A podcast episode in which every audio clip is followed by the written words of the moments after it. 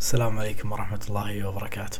أنت تسمع عشوائي بودكاست وموضوع جديد التعصب الرياضي في العمل.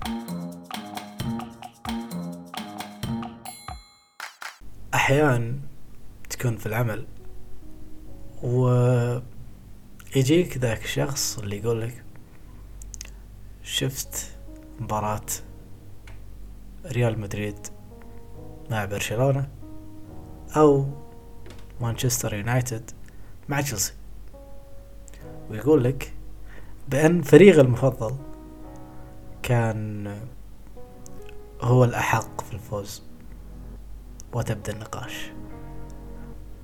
أو يبدأ التعصب. فأنت تقف محتار بين أن تجاريه وبين أن تقف أمامه وتعبر عن أداء فريقه المخجل الذي سبب للفريق الخسارة.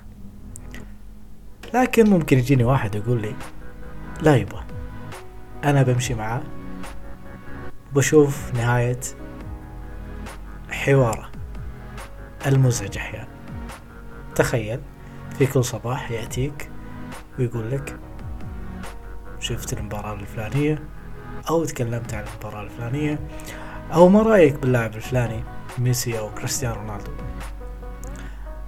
بوجهة نظري أشوف أن التعصب الرياضي أو الهوايات إذا دخلت بالعمل أحيان ما يكون لها نفس الطبع إذا تكلمت فيها مع أصدقائك المقربين خارج العمل. أما الحديث مع زملائك في العمل عن الرياضة راح يسبب بعض الحساسيات بوجهة نظري طبعا.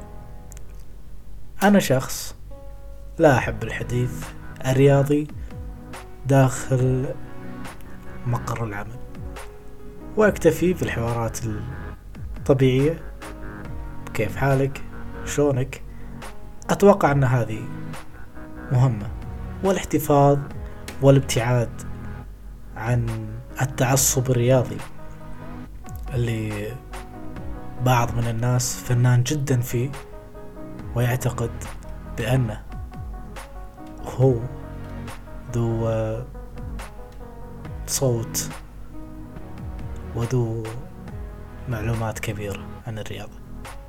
قد أمتلك معلومات كثيرة عن الرياضة ولكن غير قابلة للنقاش أو للنشر في مقر عملي. ممكن بين أصحابي؟ ممكن. ولكن في مقر العمل أفضل دائما أن أنجز العمل بصمت وأنتهي من العمل وتنتهي زمالتي بذلك الزميل في العمل.